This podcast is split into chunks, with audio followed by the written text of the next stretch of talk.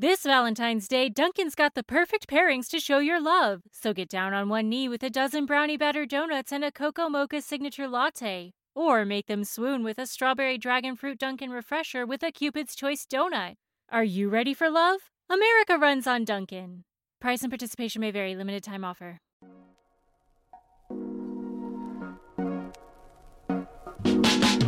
It's Friday, June 24th, 2022. I'm Jackson Bird. Today, we've got a bit of an unintentionally body horror themed episode today.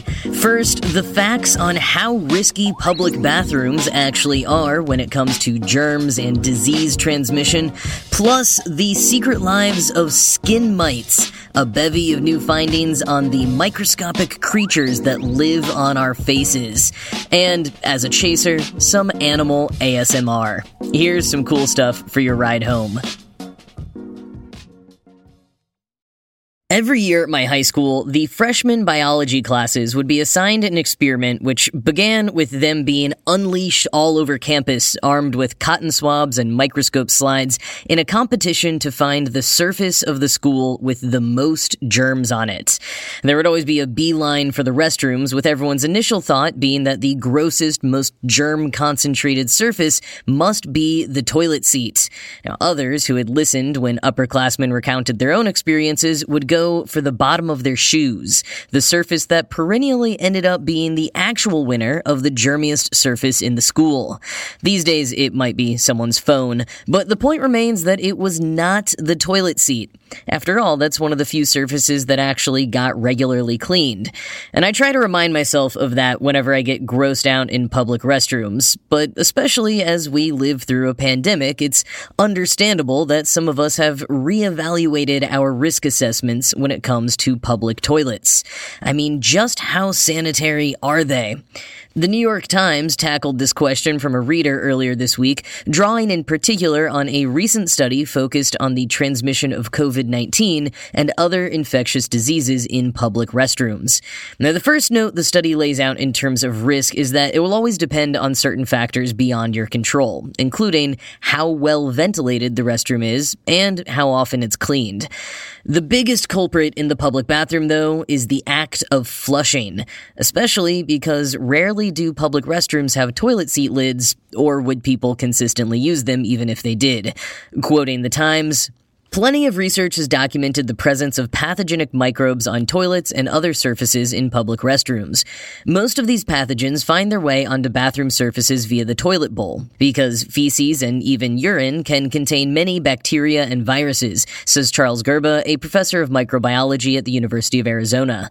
Flushing the toilet then disperses the tiny microbes in an aerosolized plume, which can reach five feet into the air and remain suspended for an hour or more before settling on surrounding surfaces, studies show. All public toilets really get contaminated to some degree just because of the flushing action of the toilet, Dr. Gerba said. End quote. So, flushing is spreading pathogens to other surfaces you may touch and into the air, but sitting on the toilet is probably not going to make you sick. Even if you do pick up a bit of virus or bacteria that got spread there, either directly or through the dreaded fecal plume, most of those are not, as Dr. Gerba calls them, butt borne diseases. And Dr. Park from the University of California, San Francisco also added that the risk of contracting an STI from a toilet seat seat is very low.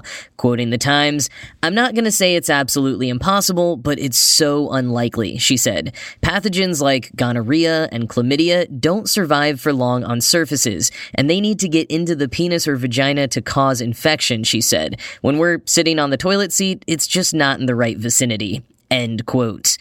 Now, that said, MRSA, a tough to treat skin infection, has been detected on public toilet seats, and you could theoretically catch it from an infected person sitting on the toilet seat exactly where their infection is, and then you sitting on the toilet after them.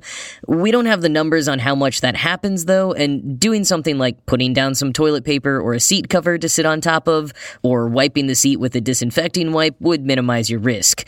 Also, as the Times points out, quote, MRSA has been found on many many other public surfaces, including on ATM keypads, elevator buttons, locker handles, and beach sand, as well as in buses and hotel rooms, so this risk isn't unique to toilets. End quote.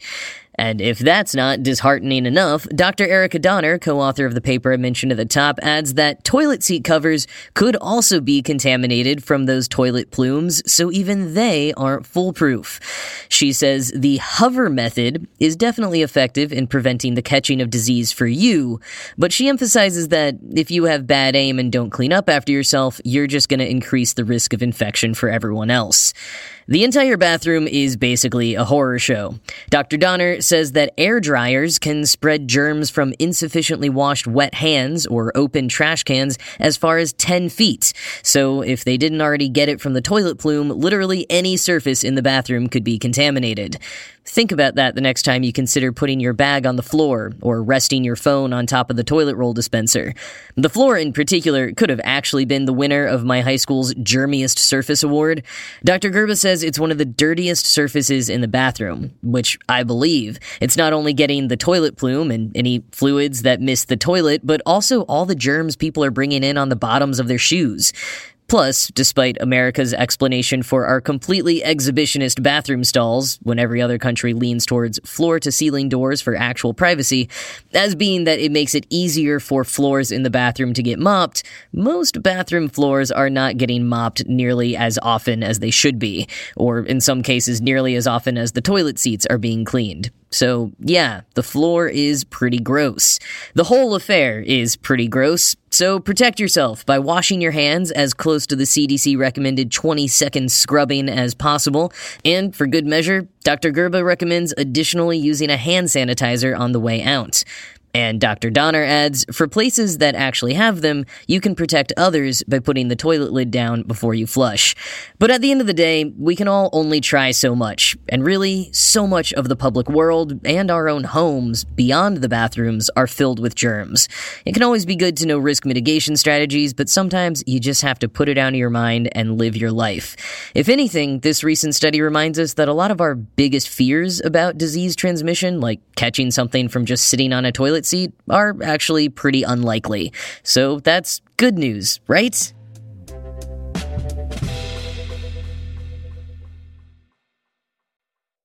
Even when you think you are completely and utterly alone, you're not. The vast majority of us are never alone because we have thousands upon thousands of microscopic skin mites covering our faces and living inside our hair follicles. They're called Demodex folliculorum, and they can only live on human skin. They're about a third of a millimeter long, with a sort of tardigrade looking bodies, and while scientists have been aware of their existence since 1842, we still know very little about them. Until now, researchers at the University of Reading recently sequenced the entire genome of D. folliculorum, and while there are still some questions, we have a lot more answers than before. But first, backing up to some of the basics we knew before. Quoting Gizmodo, D. folliculorum is actually one of two mite species that call us home, along with Demodex brevis. Both species are arachnids, more closely related to ticks than spiders. But D. folliculorum mites are the ones that usually reside and mate on our faces. These stubby, worm shaped critters live for two to three weeks, all the while embedded in our pores, clinging to our hair follicles and primarily feeding off our sebum, the oily substance provided by our body to protect and moisturize the skin. End quotes. And from an older Vox piece, quote, During the day, the animals stay hidden in your follicles, feeding on oils naturally secreted by your glands. At night, they use their stubby legs to climb to the surface and to find mates. Nearly all adults carry these mites, but children usually don't, and only about 70% of 18 year olds do. It's still unclear how we initially pick them up. Many scientists believe we somehow acquire them from our parents. Ron Ochoa, a mite scientist at the U.S. Department of Agriculture thinks they first latch onto us when we breastfeed as babies, while others hypothesize that we acquire them from sexual partners. End quote. D. folliculorum's existence is so closely entwined with our own that the new DNA sequencing revealed several ways that they differ from other mite species. For one, because they don't have any natural predators and therefore no competition, their genome has been pared down to the essentials. Their legs have just three single cell muscles. Their bodies, the minimum number of proteins for survival. They don't have a gene protecting them against UV radiation, which explains why they only go out at night. They also can't produce melatonin, and they might siphon it off of us, helping them with mobility and reproduction. The latter of which they do a lot of, but since there's little opportunity to expand their genetic diversity, some think they could be slowly marching towards an evolutionary dead end, says Science Alert. And quoting the BBC, the study shows that as their genetic diversity gets smaller, their dependence on us increases, meaning they are at risk of possible extinction. For example, the research expected to find the gene which wakes up the mites and sends them to sleep, but it wasn't present. Instead, the organism detects the lower amount of hormones secreted in the skin whilst we're asleep, and it's this which triggers them to wake up. These adaptations are causing the issue. The more they adapt to us, the more genes they lose, and eventually they'll become entirely dependent on us for their existence. Because of this dependence, they won't be able to leave our pores and find a new mate to couple up with. End quote. Co author Dr. Alejandra Perotti told the BBC that mites are associated with healthy skin, and without them, we could experience problems with our skin. But others think that having more mites on your face could be tied to skin conditions. And the new research sheds some light here in a roundabout way by proving the existence of the mites' buttholes. Quoting again from Gizmodo, some researchers have argued that these mites lack an anus. Without an anus, the theory goes, their fecal waste simply accumulates inside them over their brief lifespan and is only released all at once when they die. Some have also speculated that an overabundance of mites can cause a skin condition known as rosacea, perhaps due to the bacteria that's released from this explosion of poop upon a mite's death. Other research has cast doubt on that claim, though, and the researchers behind the new study say they've confirmed that mites do indeed have an anus. Perotti notes that the larger presence of mites in people who develop rosacea and other skin conditions may very well be a consequence of the condition and not its actual cause. And if mites aren't leaving huge amounts of poop behind when they die, then there's a less clear rationale as to how they would make us sick in the first place.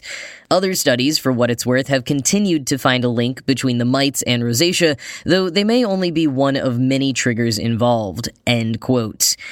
And if this whole segment has you picking at your face and wanting to go wash all these skin mites off of you, well, Bad news, you can't. They live too deeply in our pores to be removed.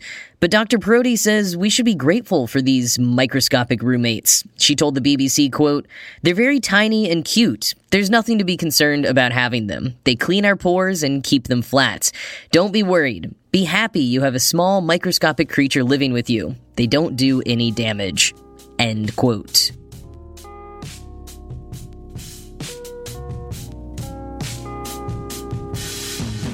So, because the world's on fire and everything is kinda super stressful right now, I thought I would share some adorable animal videos for you to watch as a comforting break whenever you need it in the coming days. These particular videos are from a new to me genre called Animal ASMR. It's your standard ASMR videos, but of animals scurrying around and usually eating. The ASMR audio, admittedly, is not for everyone, but the high resolution videos of cute animals nibbling on snacks is pretty solid distraction fare. So, link to enjoy that is in the show notes. I hope you all take care of yourselves this weekend. This show was produced by Ride Home Media. I'm Jackson Bird, and I will talk to you again on Monday.